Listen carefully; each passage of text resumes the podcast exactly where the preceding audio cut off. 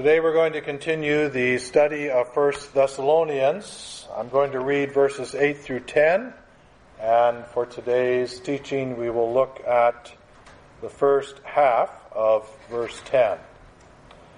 For the word of the Lord has sounded forth from you not only in Macedonia and Achaia, but also in every place your faith towards God has gone forth, so that we have no need to say anything for they themselves report about us what kind of a reception we had with you, and how you turned to God from idols to serve a living and true God, and to wait for his Son from heaven, whom he raised from the dead, that is, Jesus, who rescues us from the wrath to come. Let's pray. Father, I ask that you would give us insight and understanding to you and your ways and your word as we look at this part of your scripture today. And I do pray this in the name of Jesus Christ. Amen. First Thessalonians chapter 1 verse 10 is the first mentioned of the return of Christ in this letter. And that is the return that during Advent we looked at the prophecy of the two angels who appeared to the disciples right after Jesus ascended into heaven. And they prophesied that he would come just as he went. I want to read to you those words from Acts chapter 1, verses 9 through 11. After Jesus had said some things to his disciples, he was lifted up while the disciples were looking on, and a cloud received him out of their sight. And as they were gazing intently into the sky while he was going, behold, two men in white clothing stood beside them. They also said, which apparently means they must have talked about a few other things, but they also said, Men of Galilee, why do you stand looking into the sky? This Jesus, who has been taken up from you into heaven, will come in just the same way as you have watched him go into heaven. This presents a prophecy that the early church and Christians down through the ages have clung to. And today I want to talk about the return of Christ. As I've already said, 1 Thessalonians 1:10 is Paul's first mention of the return of Christ. Interestingly, Paul refers to Christ's return at or near the end of each chapter in this letter. We're going to run through those real quick. 1 Thessalonians 1:10, which it's the last verse of the chapter, Paul writes, and to wait for his Son, that is Jesus Christ, from heaven, who's going to return just as he went, whom he raised from the dead, that is Jesus, who rescues us from the wrath to come. Chapter 2, verses 19 and 20, which are just before the last verse, Paul writes, For who is our hope or joy or crown of exaltation? Is it not even you? The Thessalonian believers in the presence of our Lord Jesus at his coming. For you are our glory and our joy. Chapter 3, verses 11 through 13, which are the last verses. Now may our God and Father Himself and Jesus our Lord direct our way to you, and may the Lord cause you to increase and abound in love for one another and for all people, just as we also do for you, so that he, that is the Lord, may establish your hearts without blame in holiness before our God and Father at the coming of our Lord Jesus with all his saints. Chapter 4, verses 13 through 18, which directly precede the last verse. But we do not want you to be uninformed, brothers, about those who are asleep, those who have passed away, so that you will not grieve as do the rest who have no hope. For if we believe that Jesus died and rose again, even so, God will bring with him those who have fallen asleep, those who have died as believers in Jesus. For this we say to you by the word of the Lord. We're not making this up. This is God's word. That we who are alive and remain until the coming of the Lord, we will not precede those who have fallen asleep as if we're going to go to be with the Lord sooner than them. We will not precede those who have fallen asleep, for the Lord himself will descend from heaven with a shout, with the voice of the archangel, and with the trumpet of God, a lot of noise, and the dead in Christ will rise first. Then we who are alive and remain, who are still alive at the return of Christ, will be caught up together with him in the clouds to meet the Lord in the air, and so we shall always be with the Lord. Therefore, comfort one another with these words. In chapter 5, verses 23 and 24, which are five verses, or four verses from the end of the chapter, and those last verses in the chapter are like Paul signing off uh, from writing the letter. And here's what he writes in verses 23 and 24 of chapter 5. Now may the God of peace himself sanctify you entirely, and may your spirit and soul and body be preserved complete, without blame, at the coming of our Lord Jesus Christ. It seems that Paul is endeavoring to drive home the importance of confidently counting on and looking forward to the return of Jesus Christ. A return that will raise to life those Christians who have died while waiting for his return and will raise those Christians who are alive when he comes, joining them together in one group. And this raises the question, at least for me, why is it important for Christians to confidently count on and look forward to the return of Christ? Why? Well, before looking at some possible answers, I want to present a short overview along with a few different views of the end times held by Christians down through the ages. And that is in spite of what you may hold your end time view to be, so please bear with me. The Bible's teaching on the end times and the return of Christ is called by Bible scholars eschatology. And the word eschatology means the study of last things. In other words, eschatology is the study of the timing and the events involved in and revolving around God bringing to completion his work of redeeming sinners and making them a people for his own possession, with whom he will dwell forever in the new heavens and new earth. In the Bible, the end times are referred to as the last or latter days. Isaiah 2 2, Daniel ten fourteen, Micah 4 1. It's referred to as the day of the Lord. Joel 1:15, Amos 5:18, 1 Thessalonians 5:2. It's referred to as the age to come. Matthew 12:32, Ephesians 1:21, Hebrews 6:5. It's referred to as the last days. Who had the last days ministry slogan? Keith Green, that's right. It's referred to as the last days, 2 Timothy 3:1, and 2 Peter 3 3. And it's referred to as the last hour, 1 John 2.18, and the last time, Jude 18. I don't know if you know this, but the words second coming in reference to Jesus Christ do not appear in the Bible anywhere. It just it isn't there. That's our words chosen to describe what the Bible teaches.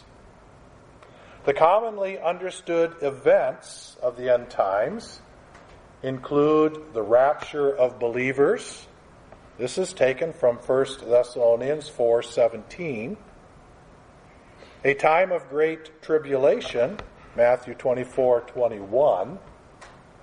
The return of Christ, the millennial reign of Christ, and that's commonly understood to be for a thousand years. That return and millennial reign are wrapped up together.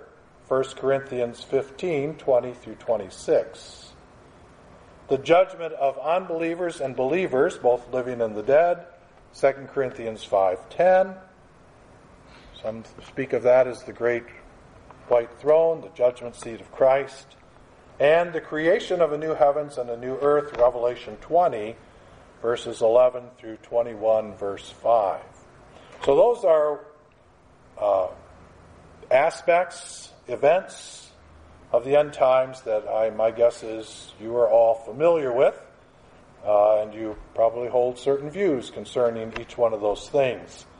The reality is there has been and continues to be differing opinions among Christians as how to interpret and understand specific parts of the end times, especially the rapture of believers, the great tribulation, or the, how we look at the last seven years, Daniel's uh, seven years, and the millennial reign of Christ.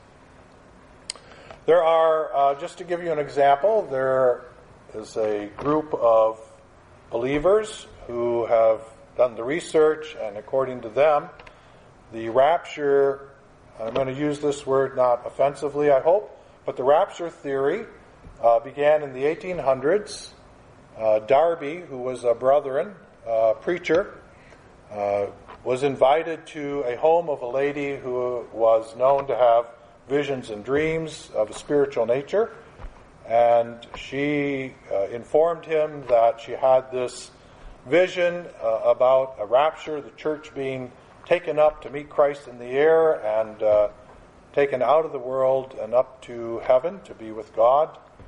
Uh, and Darby uh, took that and he began to incorporate that in his dispensational view of, of life, of the world, of uh, theology. And that's where that particular belief came from. There are those who uh, can show that it's possible the idea of the rapture uh, was part of church thinking, at least among some believers, years before that. But I'm only bringing this up to help you understand that we have certain views about this, and probably my generation was uh, highly influenced by the late great planet Earth, uh, a book which took uh, the church by storm back in the uh, probably 80s. Um, and uh, my guess is most Christians, at least in the Western world, uh, read that and took that understanding of the end times, and that's their particular view. There has been other views, and I want to talk about that for a few minutes. Most Bible uh, scholars understand Daniel's prophecy about the 70 weeks to include a 70th week. In other words, those 70 weeks end at the 70th week. And that 70th week is made up of seven years. These seven years are commonly divided in half, with the first three and a half years being years of God's judgment and, and some hard times, but nothing near as bad as the second three and a half years, which are commonly referred to as the Great Tribulation. Tied to these seven years is the idea of the rapture of believers, which is believed to take place during these seven years. Yet, even here, there are differences amongst believers on the timing of the rapture. Some believe Christians are raptured, that is, caught up to meet Christ in the air and taken back to heaven with him at the beginning of these seven years. Some believe the rapture takes place in the middle of those seven years. First, everyone goes through the three and a half years, and then the believers, both dead and alive, are taken up to meet Christ in the air and taken back to be with God in heaven halfway through. Now, one of the things that should be obvious about those two perspectives is that uh, these, these perspectives hold that Christians will not have to suffer through the final three and a half years of God's most severe judgment on the earth, or what is called the Great Tribulation.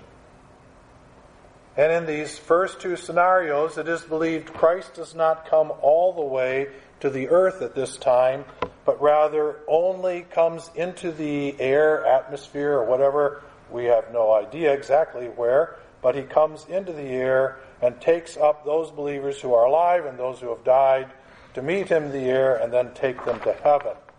This is not the return of Christ. This is not the second coming. It is the rapture. However, there is a third view which holds there is no rapture, no taking Christians out of this world, but rather leaving them here during the seven years, including the last three and a half years of the Great Tribulation, after which Christ returns. That would be the second coming, and sets up his kingdom over the, all the earth. And in this scenario, Christ returns once to fulfill his final duties before handing over all things to God.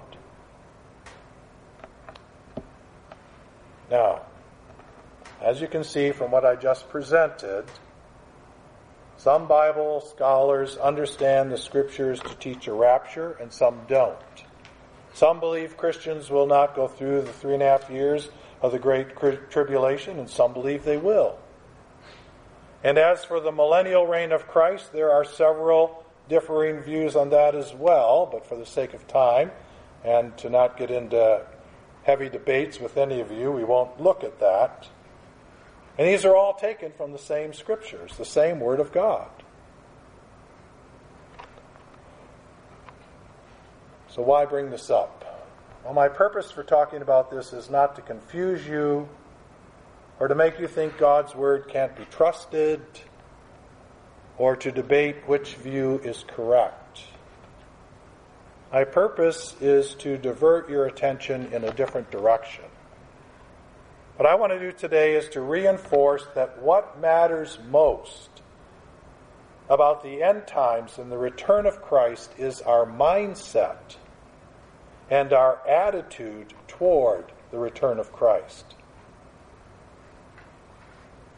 Not knowing exactly how it will happen is another matter. But what matters most is our mindset and our attitude. And it seems to me that when we examine Paul's references to Christ's return here in this first letter to the Thessalonians, it is our mindset and attitude toward his return and our life, how we live in expectation of his return, that matters most. Today I want to focus on the mindset and attitude.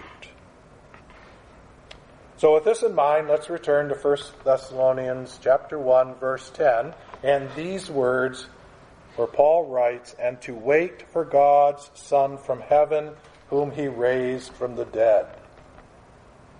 There are two major ways of looking at or thinking about the return of Christ in terms of mindset and attitude, and both are good and acceptable. Both are good and acceptable. And the reason is, is that both serve a good and acceptable purpose. And the purpose depends upon your situation and your spiritual maturity. So once again, let me say, one is not better than the other, just different. Different for serving different situations and Christians at different places in their spiritual growth. The first way of looking at the return of Christ with a Christian mindset and attitude is based on being in an ongoing situation where the only reasonable hope of anything better is the return of Christ. Think of the, the days of Noah. There was no hope of anything better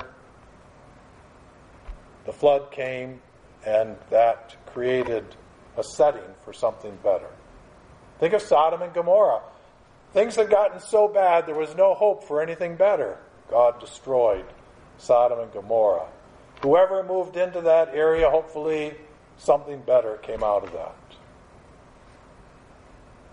There are Christians who are imprisoned, who are tortured, who have, who can't get employment, who can't care for their own families properly because either government or people in the society are against them. Become a believer in a Muslim country, having been raised in a Muslim home and being considered a Muslim yourself, you face the probability of being put to death. So there are these situations that are ongoing where the only reasonable hope of anything better is the return of Christ. And when that is the case, what we want is the right mindset and right attitude. The Thessalonian believers, I believe from reading Thessalonians, were in just such a situation. Remember, they came to Christ in the days of being persecuted. This wasn't a, an open door of opportunity where they could come to faith in Christ and everything was fine with them and the culture around them. No, they were doing something that was against the culture, that was thought to be wrong and bad by the culture, and the culture didn't want them to do this. And so they were being persecuted even as they came to faith in Christ. And there are Christians today who are suffering under unremitting persecution. And these things can include imprisonment, torture, or even a cruel, painful death. Not only for an individual, but also for all their family members. This kind of treatment of Christians is happening today at the hands of the Boko Haram and their supporters in parts of Nigeria. Barbie and I have seen video of atrocities, inhumane treatment of other humans simply because they're believers. They've come to faith in Christ. Paul himself had been on both sides of this kind of persecution. And I say that because on the one side, he persecuted Jewish converts and he endured persecution himself after he was converted. In fact, he came to Thessalonica after having been beaten and imprisoned in Philippi for casting a demon out of a slave girl and preaching the gospel. He knew what it was to endure hard times and be persecuted for the cause of Christ. And it is from this kind of personal experience that Paul knows the reality of connecting one's view of the return of Christ to going through trials, tribulation, pain, and persecution. And I'm guessing that Stephen's stoning, who Paul was there and held the clothes, the coats of those who were doing the stoning, Stephen's stoning taught him this. Because if you're familiar with that story, he looked into heaven as he was dying and he saw Christ at the right hand of God. Stephen stoning, I would think, taught Paul that one's mindset and one's attitude toward the hope of the return of Christ is vital in the face of persecution.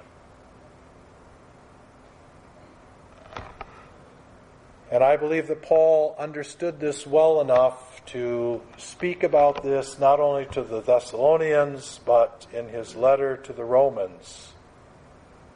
In chapter 8, verses 18 through 39, Paul presents a perspective of the end times and the expectation of the return of Christ that gives us an idea of the mindset and attitude that we are to have. And I want to read just verse 18 first, and then the last two verses of that section. We won't read the whole thing, you should be familiar with it. Paul starts with verse 18 of Romans 8 For I consider that the sufferings of this present time are not worthy to be compared with the glory that is to be revealed to us. All right, those are words. Just words. But if you're going to do something with those words, you have to have a mindset. You have to have an attitude towards God, towards life, towards your own situation that enables you to decide that the glory that is to be revealed is so more valuable than what you're going through that the sufferings aren't even worthy to be compared to this glory. That's a way of thinking. You don't get there just by knowing the words, just by reading the verse. You have to work through your whole way of looking at life to get there. And then Paul concludes this section with these words in Romans chapter 8, verses 38 and 39, and these you're very familiar with, I believe. For I am convinced that neither death, nor life, nor angels, nor principalities, nor things present, nor things to come, nor powers, nor height, nor depth, nor any other created thing will be able to separate us from the love of God which is in Christ Jesus our Lord.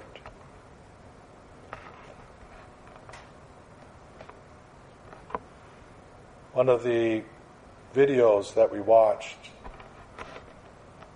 was of some of the Muslim men beating up I think it was four older people, more barbs than my age. There was a ditch there. They beat them into the ditch. They weren't dead yet. They put uh, branches, dead branches from the area around there on top of them, lit it on fire, and uh, made the old folks stay in that ditch until they were dead. Would you think Christ had abandoned you in that setting? Would you have any hope of the resurrection?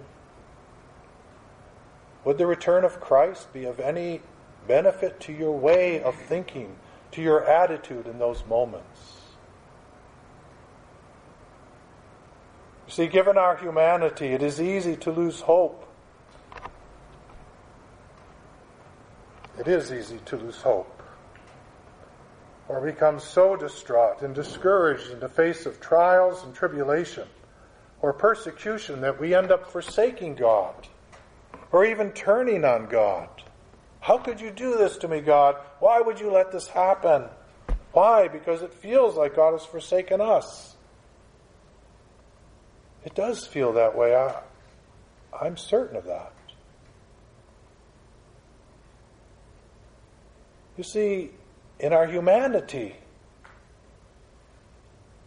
we aren't looking forward we're wanting relief.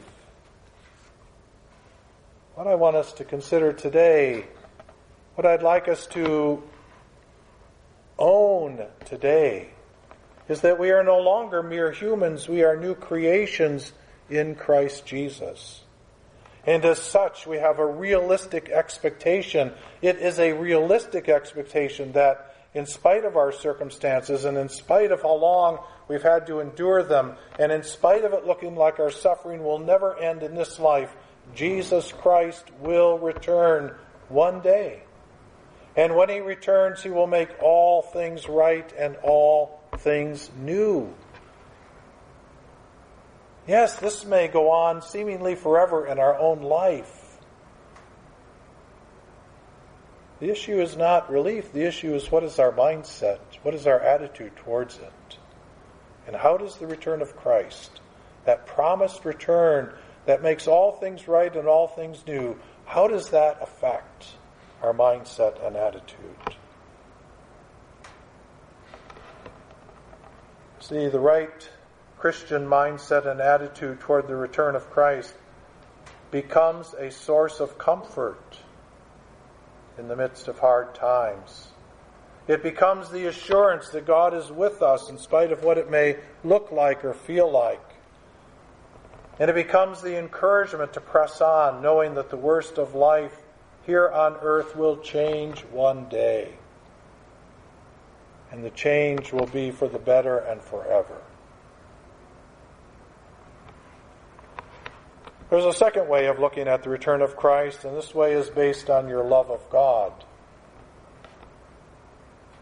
your intimacy with God, your longing to be with God.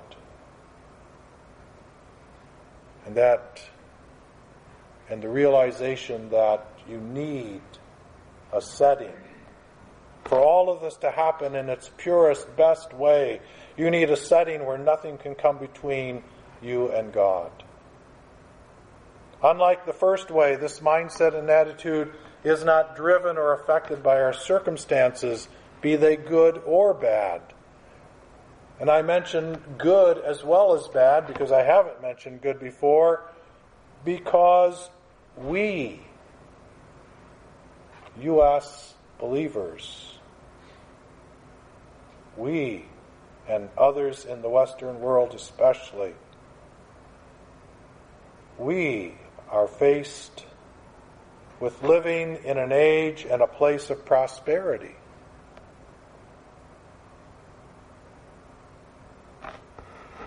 And prosperity has a way of allowing us to talk about the return of Christ without really wanting it to happen anytime soon.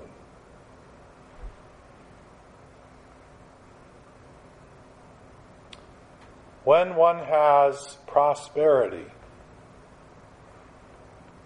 it is hard to have a genuine longing for the return of Christ. When one has tribulation and sorrow and pain, it is much easier to long for the return of Christ. However, even in an age and place of prosperity, there are those who have grown to love God, to enjoy sweet fellowship with God, and to have a soul satisfying intimacy with God so as to long for the return of Christ. Because it is His return that opens the door to being with God without the hindrances of sin, without the burdens of the old nature, without the temptations of the devil or anything else that acts as a barrier to a relationship of mutual love and trust with Him. I know I've told this story before, let me tell it again quickly. Cecil Dennis was part of our fellowship a number of years ago. Uh, back in the St. James day, he was an older gentleman and uh, he lived reasonably healthy up until the last actually week of his life. But before that, two weeks before that, something happened, and I forget the exact thing, that he had to be put into a nursing home setting. I went to visit him. Uh, well, he was like this before that, but I went to visit him on the uh, on a Saturday night, uh, just to be with him because he couldn't be with us at church on Sunday. And we sang some hymns and prayed and talked, and he expressed, as he had before, how much he longed to be with the Lord. Within a week, he was gone. My point is here's a man who had a reasonably good life. He had all the things he needed. He had a family that loved him. Actually, he had two families that loved him. He, he owned a home, sold that home, and then asked the family that bought it if he could rent a room from them and stay in the home.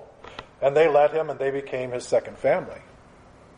He left part of his, uh, in, uh, what do you call it, to them? His, his estate to them, just as if they were his own family. He had two families. He had a good life. He longed to be with the Lord. I believe it is this sense that Paul it is in this sense that Paul said to die is gain in Philippians 1:21.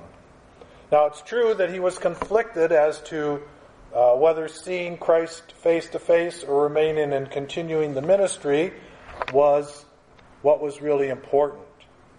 But when you read those scriptures in that portion of Philippians, I want you to notice that even though both had their appeal, Paul speaks of staying here on the earth to do ministry as necessary.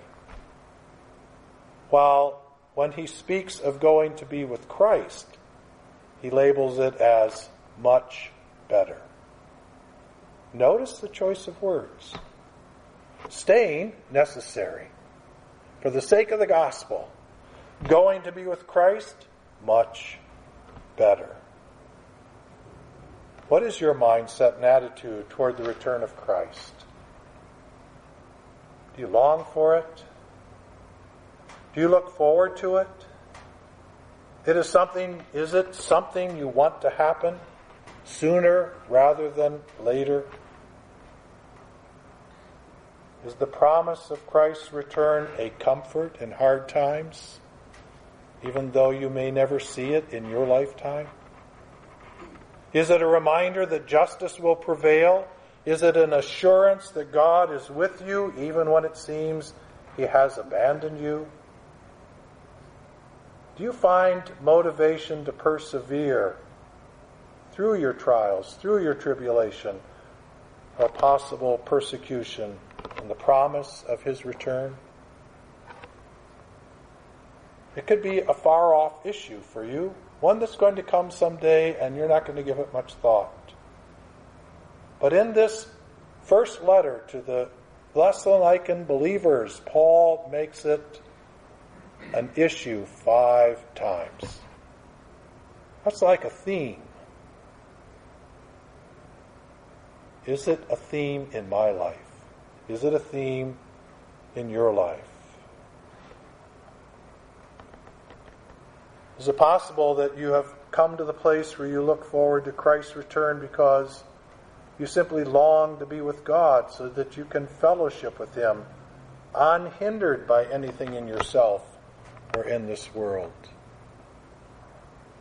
Either way, either way, whether it's suffering or just a longing to be with Him, either way, it's the right attitude, the right mindset. And this is what we are to have as followers of Jesus Christ.